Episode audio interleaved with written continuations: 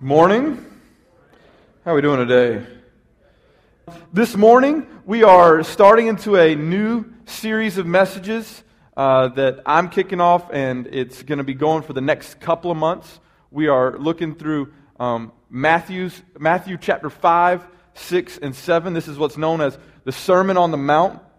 Uh, this is probably one of Jesus' most, uh, most famous sermons. Um, it's definitely the longest group of, of like one sermon throughout the entire thing uh, from start to finish. And, uh, and so we're going to be looking at that over the next few weeks, next couple months. I, but before we even get into to, to talking about the Sermon on the Mount, I think it's important that, that, that we understand the context of what's going on.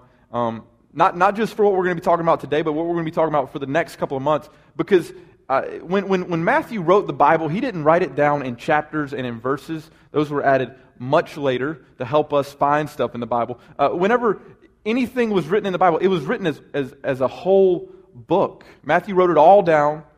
Uh, he didn't, he didn't uh, many times we, we make the mistake of just kind of taking one verse or one sentence or one chapter and thinking, all right, well, let's just read this and not look at what's all around it. It's important that we take the Bible as a whole because the Bible, it all tells a story. From start to finish, it's talking about how God is, is redeeming mankind because of our sinfulness. He's, he's coming to restore the relationship that was broken in the garden by Adam and Eve, and he's, and he's doing that through Jesus. Whether, whether you're looking in Genesis or in Matthew or in 2 Peter, it's all about Jesus, the entire Bible. And so this morning, I think it's important that, that, that, that we just kind of gain a little bit of context of what's going on here. All right, the Sermon on the Mount. Jesus preaches a sermon on the side of a mountain. But before we even look at Matthew chapter 5, let's take a look at uh, Matthew chapter 4, verse 25. This is the last, last verse in that chapter. Uh, and great crowds followed him from Galilee and the Decapolis, and from Jerusalem and Judea, and from uh, beyond the Jordan. All right, Jesus is out there. He's teaching repentance. He's teaching that the kingdom of God is at hand. He's saying, hey, come to me, repent. And not only is he teaching them great things, he's doing miracles, he's healing the sick, he's casting out demons. People are amazed. And so naturally, he draws a crowd. Like if I were to do, if I were to heal the sick or cast out some demons here on stage, like people would start coming. They would, they would think, oh, well, I need, to, I want to see what's, what's going on. That's weird. And they, it just draws a crowd naturally. And so Jesus had people from, it says, from Galilee and the Decapolis, which is Greek for the ten cities, um, from uh, Jerusalem, Judea, and, and beyond the Jordan. Like, so he had a huge crowd following him. That, that's kind of the setup here. He's been, he's been wandering around, he's been preaching, he's been doing miracles, and so naturally he's got this huge crowd of people that's following him. So let's read verses uh, 1 and 2 in chapter 5. Seeing the crowds, he went up on the mountain and he sat down. His disciples came to him, and he opened his mouth and he taught them, saying, Now, before we get into anything that Jesus actually said, Jesus, it says that he saw the crowd. Um, have you ever been somewhere? Maybe, maybe you're driving along, uh, and I, I, remember doing this in the mountains. You'd be driving along, and then you'd kind of come, you turn around a corner, and then like all of a sudden there's just the most amazing view ever. And so you got to pull over, and whole family gets out, and you take pictures in front of the panoramic scenery. Anyway, so like you, you, you're going along, and then all of a sudden you, you realize, oh, wow, this is where I really am right now. Uh, I remember whenever I was young, my family, we lived in, in North Carolina. Uh, my sister went to Chapel Hill for, she went to UNC Chapel Hill. And so I grew up loving uh, Tar Heel basketball. And so whenever um, my, my dad first took me to a game, we, we lived about 45 minutes uh, from Chapel Hill. We got in the car and we drove and we parked and we got out and we didn't exactly know where the Smith Center was. So we started wandering around and we stopped and we asked this guy, you know, where, where is, where's the Dean Smith Center? And he was like, all right, so you're going to go down this road, you're going to take a right, and you're going to go down this hill, and then you're going to see a, a, building, a huge building that looks like the moon has landed on it. And I was like, as a, like eight year old, I was like, that sounds awesome. And so here we go. We're, we're walking. Sure enough, we turn, and then there, there it is.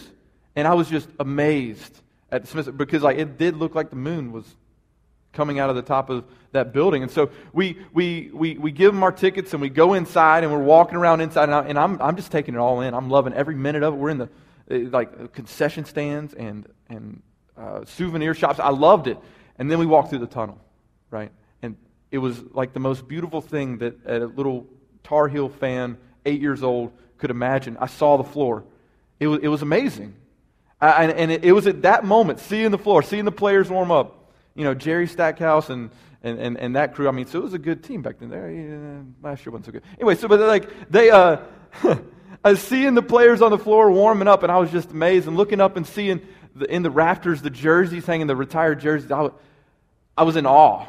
I, I, I knew, I, I loved being in Chapel Hill. That was great. I, I was in the actual Smith Center, but it wasn't until like I walked through that I really realized where I was. This is where Carolina plays basketball. This is awesome. I loved it. Now, I'm not saying that Jesus was exactly like that, but here's kind of like a moment of humanity for Jesus where it says, seeing the crowds. Jesus kind of, he, he, he, he noticed, he's like, look, look at all of these people. Now, he's not like me, caught off guard by that.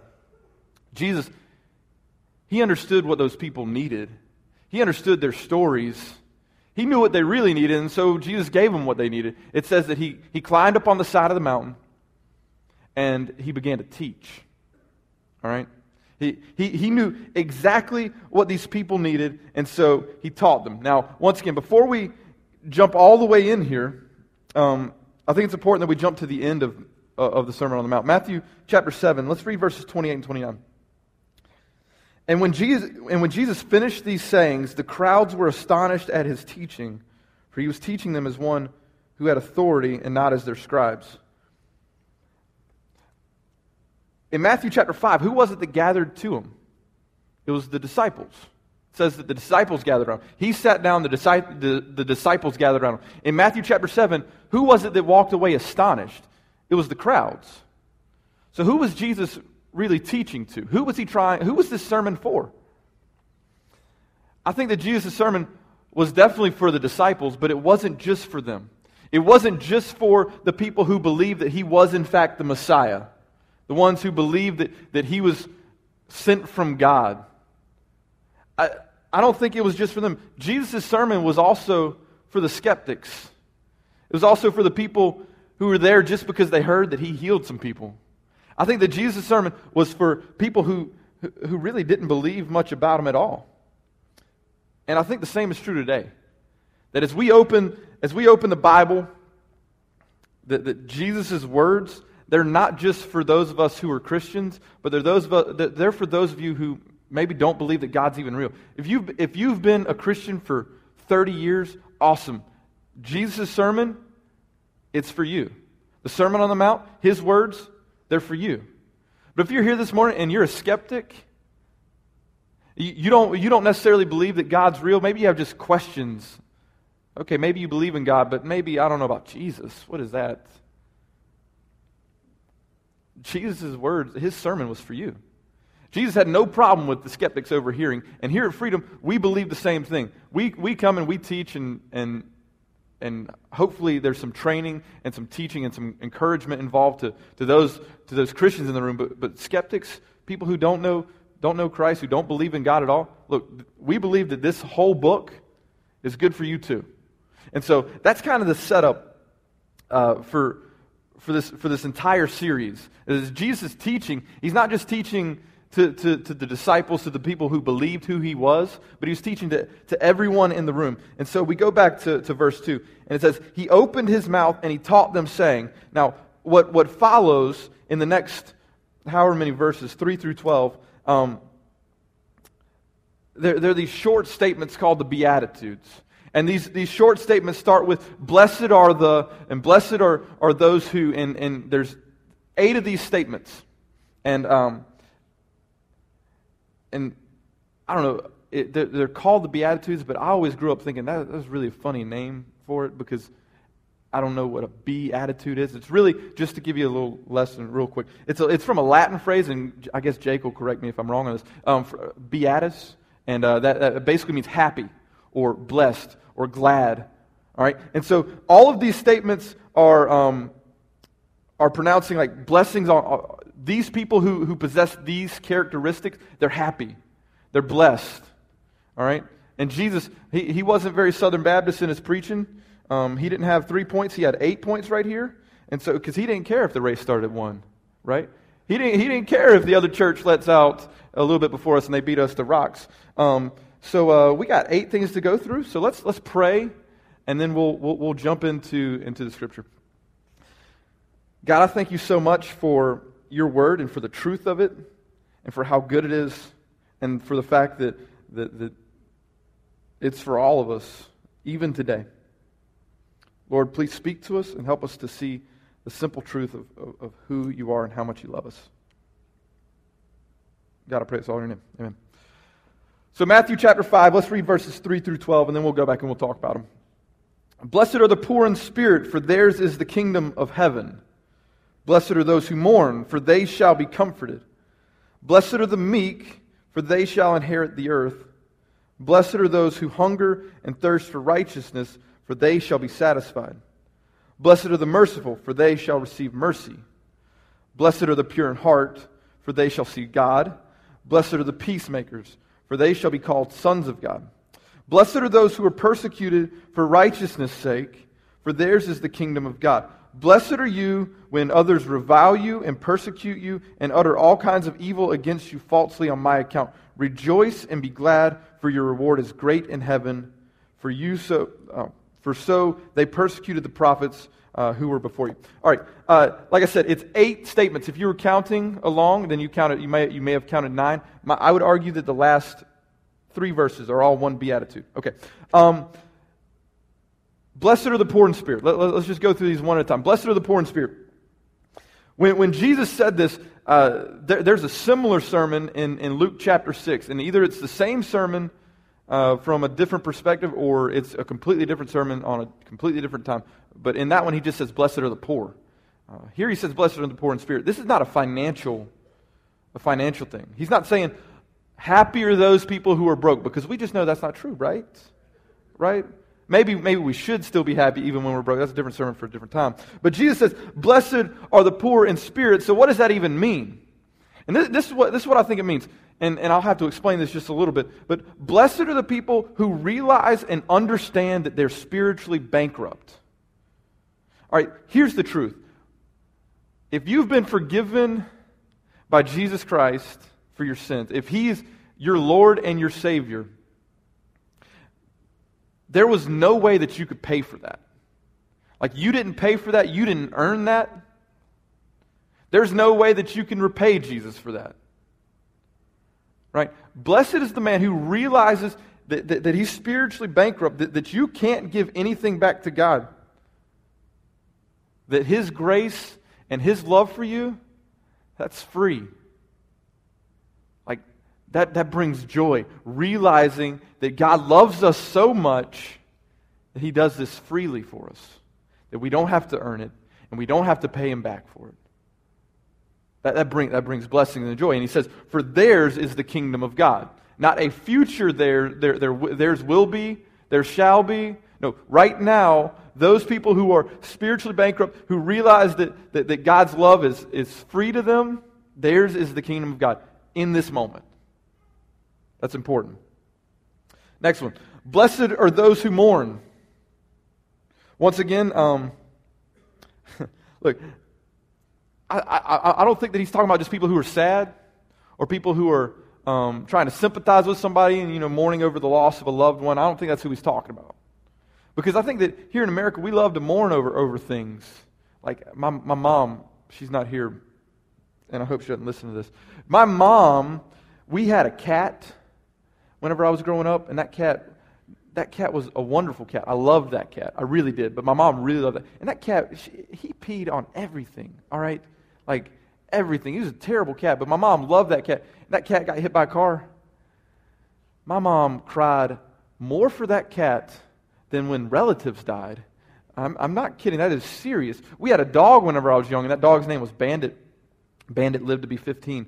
Um, in all of my days Bandit lived in the garage. I never spent time with that dog. I never played with that dog. I would, you know, say hey to Bandit on my way out. Like she, she was like, uh, and it was a she. It's a weird name for a she, Bandit. She was like tied to the to the basketball pole, and, and when she died, when we had to put her to sleep, um, I cried like a baby. That's weird. Like we we mourn some weird things here in this country. Our pets dying, which I mean, our pets are great. I'm, I'm sorry. Uh, But like we, we mourn things like, uh, like whenever your political party doesn't win, we mourn that. Like God's not in control. We mourn the fact that, that, that the Democrats are in control of the White House or that the Republicans or whatever, or that the government's just running this everything into the ground. We mourn that, and we people get upset over that. God's in control. Look, we mourn some dumb things in this country. And I don't think that's what Jesus is talking about. I think that, that, that what Jesus is wanting us to mourn is blessed is the man who mourns over his own sin who realizes that, that, he is spiritually bankrupt, and so therefore he is he's mourning over his own sin, which will lead to repentance. That's the idea. Mourning over sin, not mourning over a dog dying, mourning because things aren't going your way. He says, Blessed are those who mourn, for they shall be comforted. Now, it's important to note that here he uses some future tense. They shall be comforted. Not, not that they are comforted right now. And, and, and it's also interesting that, that it's a present tense in the first beatitude, it's a present tense in the last beatitude, but in between, it's all future tense. It's all promises of things that are coming. All right? In Jesus, we have a, a hope and uh, we have comfort for today. But the ultimate comfort for our mourning over our sin, the ultimate comfort in that is coming one day. We don't have that yet. Jesus promises that in the future. So the next one Blessed are the meek. Blessed are those who, who lift up others' needs and others' wants and others' desires over their own, put, puts other people above themselves. Jesus says that they will inherit the earth one day. See, this really works with Jesus' teachings. He, you know, he says stuff like, the first shall be last and the last shall be first. And he says to, to, uh, to, to, to, serve other people, to, to lift other people up over you. To, to um, Jesus teaches us to be meek. And so, in doing that, I think that it's, it's just opposite of the way that we think. We think meek, oh, somebody who they're, they get walked on, they get taken advantage of. Somebody who, who's only concerned, or they're, they're more concerned with what other people want and what other people need rather than what they want and what they need. Those people, they got, a, they got a long road ahead of them because people will take advantage of them. But Jesus says, no, no, no. Those people, they're blessed they, they can find true happiness because one day, and this is opposite of the way that we think, one day they will inherit the earth. We think, oh, the ambitious, those are the ones who are going to receive it all. Blessed are those who hunger and thirst for righteousness. And once again, this is not a physical hunger and thirst, but I think Jesus was intentional in using that kind of language because think about it. If you're hungry, what are you going to do? You're going to eat. Going to find something to eat. I'm living, I've been living with my in laws for the last uh, couple weeks, and they've got a son, Joseph, who uh, is in college right now. And, and those of you who are a little bit older, you, you look back at college and you remember, I used to eat, I, I, me, I used to eat all the time in college. I would eat just for fun. Uh, it was like, oh, what are you doing? Well, let's go out to eat. And we would eat, I, I remember we'd eat we'd go to Hardee's because it was one of the only places that was open 24 hours, and we'd go there at like 2 a.m. and I'd get like a half pound thick burger. That can't be good for you, right? At 2 in the morning. And I would just eat all the time. So people, like in, in college students, they eat. They, they love to eat. And Joseph, he, he eats all the time. And not only does he eat, is he like college age, and so he eats, he works out like more than I make fun of him, and it probably shouldn't, but he works out because I make fun of him because he's strong and he's got big muscles and I don't. And so he works out all the time. So naturally, he's got to fill, fill with those empty calories. I don't know. He's got to fill up some food. He eats all the time. I, and, and he's gone to college now. And so I know that his parents, I know that Jeff and Kathy, their, their grocery bill is about to be cut in half just because of that. But um, whenever he's hungry, he eats whenever you're hungry, you eat. I know that when Cliff wakes up in the middle of the night and he's hungry, he, he sneaks into the kitchen and he gets a bite of a, a spoonful of peanut butter and he eats that. All right. Whenever you're thirsty, what are you going to do? You're going to get something to drink.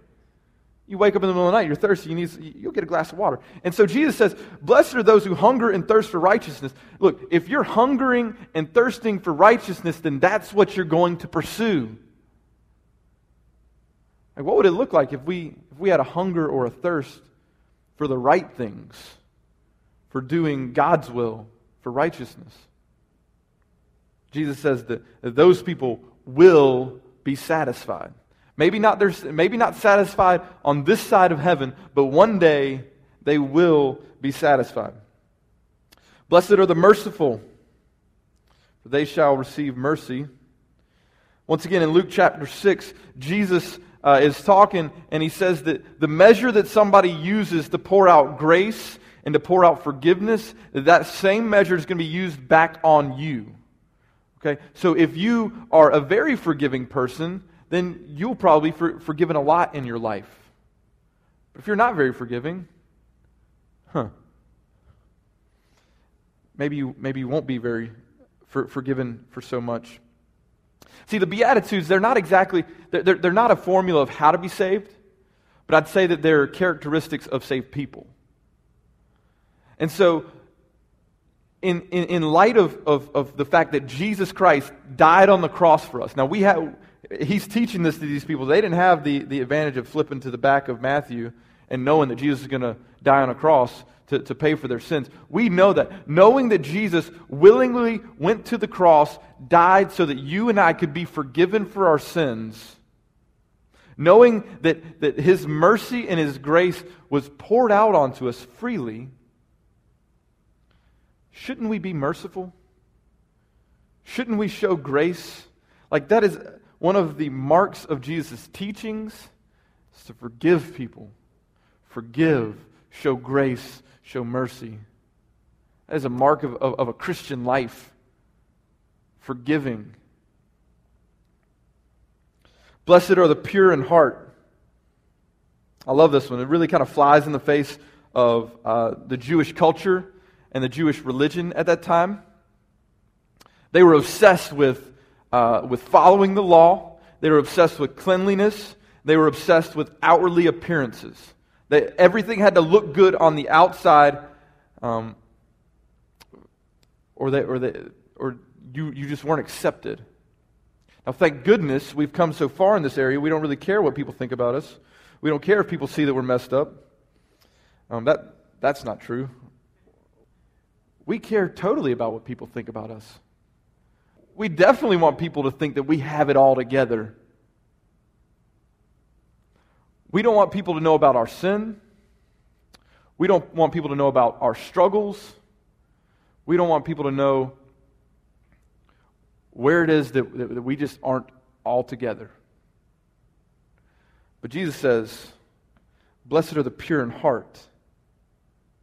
It's not about the outward appearance, it's about what's going on in the inside. It's about what's going on in your heart.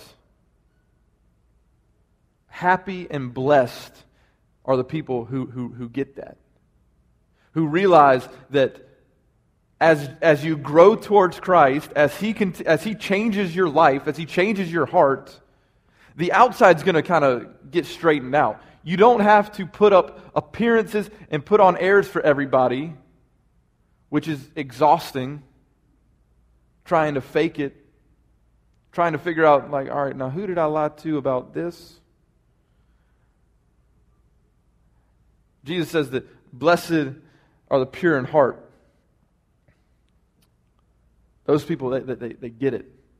The things in, in your life, they, they, they're changed from the inside out. Blessed are the peacemakers. Now, I think the Christians are pretty bad at this one. Um, I think that I think that for some reason the Christians just don't get this. I don't know. I don't know why and, I, am lumping myself into this category. We love to, to, to start fights in the name of Jesus. We like to, um, to argue with, with each other eh, within the church. And now we aren't a church that's got business meetings, so we don't see that kind. Like that's the stereotypical thing that, that at a business meeting, people claws come out and people start getting mean and bad stuff is said. If you grew up in church, and you know what I'm talking about. We don't have business meetings here at Freedom. If we did, that, that kind of thing would probably happen here too. Because we are sinful people. People, we, we, we just, I don't know why, I don't know why, but we like to start these fights. Whenever we see somebody who's outside of the church and, and we, we disagree, disagree with the way that they're living, uh, a lot of times we're quick to, to, to, to say that.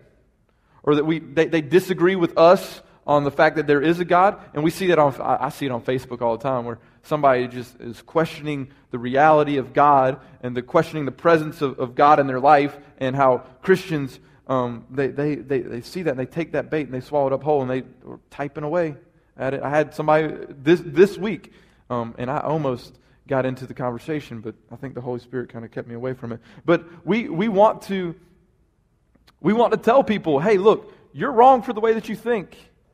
And you're wrong for the way that you're living. And I think there's a balance there. But too many times we're, we're, we're into onward Christian soldiers marching as the war. That's what we want to buy into. Neely, my daughter, two year old daughter, she's got a DVD where eh, they sing the song, I'm in the Lord's army.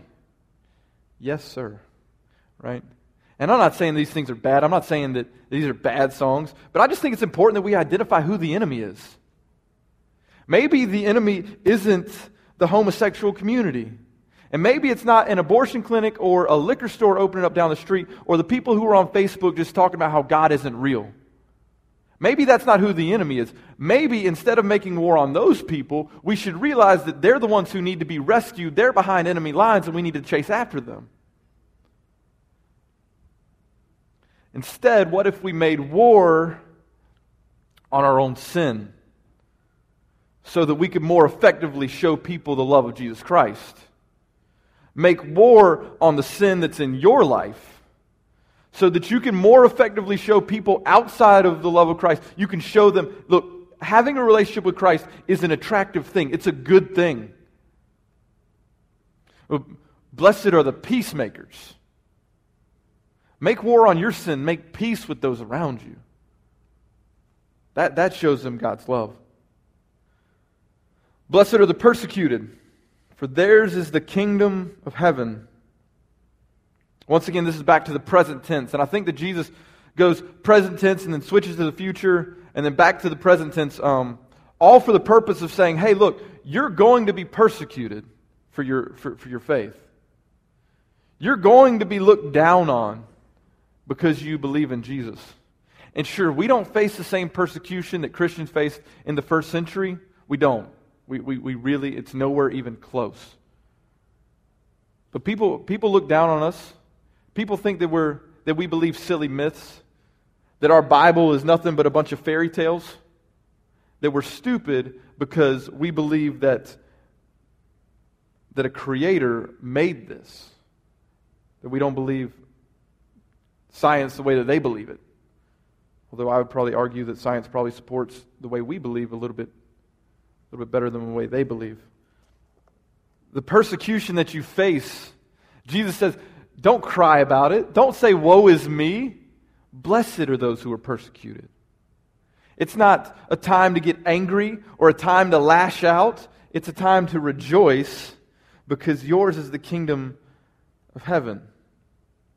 You see, as, as Jesus listed out these characteristics, I think it's so some of them are, are, really attractive things. Like some of them, like I would like to ascribe to some of these things, even if even if I didn't know that, that, that that's like what, what Christians really look like. But this isn't the list that if, if you and I, if we were sitting down and being like, all right, let, let's list out the happy people in the world, the blessed people in the world. I doubt we'd come up with this list. We'd probably say, blessed are the rich because they can pay their bills on time.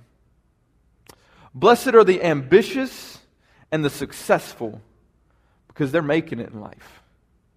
Blessed are the people who are outwardly all together. You've got that Facebook friend who everything they do is just the best thing ever. Everything they do is just so perfect. Like they take a picture and they put it on Instagram of their of their lunch and it's a peanut butter and jelly sandwich. But that peanut butter and jelly sandwich is better than yours. I don't know why. It's the best peanut butter and jelly sandwich ever. Well, that, that's the list that we would make up. But I think as we look at Jesus' list of, of, of people who were blessed, of those, those, those people who are happy in this world, I think this is a freeing list. We don't have to have it all together. This stuff is attainable. Being a peacemaker, being meek. Now, that might seem opposite of the way that we naturally go, but But yeah, I can let you go first. I think that this list is stuff that we can, we can actually wrap our minds around. Because what if I'm not successful? And what if I'm not rich? And what if I just don't have it all together? Jesus frees us from that. He begins this, this Sermon on the Mount by saying, Blessed. And he gives eight different examples of that. See, I think that, that, Jesus understood that people in his day and time, those people who were surrounding him, they were looking for happiness. That's what they were looking for. You know, they, they, they lived under the Roman government occupying their homeland, so they didn't even have like a, they didn't have all the freedoms that they wanted. They had to deal with things like robbers and thieves and, and droughts and famines. They were looking for happiness. And Jesus knew that. I think that Jesus, Jesus also knew that, that, that people 2,000 years later would be wanting the same thing. People pursue happiness at all costs now. They will abandon their family to pursue a career that they think fulfills them, that they think brings them joy and happiness. They will abandon a marriage and their integrity to pursue an affair. They will, they'll abandon their morals to make some money, not exactly the, the best way, not the most honorable way, not the most moral way. People pursue happiness even today at all costs, and Jesus knew that, was going to be the case. Look at those people who, who are living far from God, I'd like to tell you that, that their happiness that, that they're receiving in this moment, that it's going to fade away. I'd like to tell you that you know, the preacher in me really wants to say their happiness that's only happy for a season. I don't know if that's true. I mean, I think there are plenty of people who, who live far from God who still live happy lives. See, the truth of it is that God's grace that, that He pours out onto all of humanity, He, he gives saving grace. So if you're if you have given your life to Christ, you've been forgiven by Jesus, then, then you've experienced Jesus' saving grace.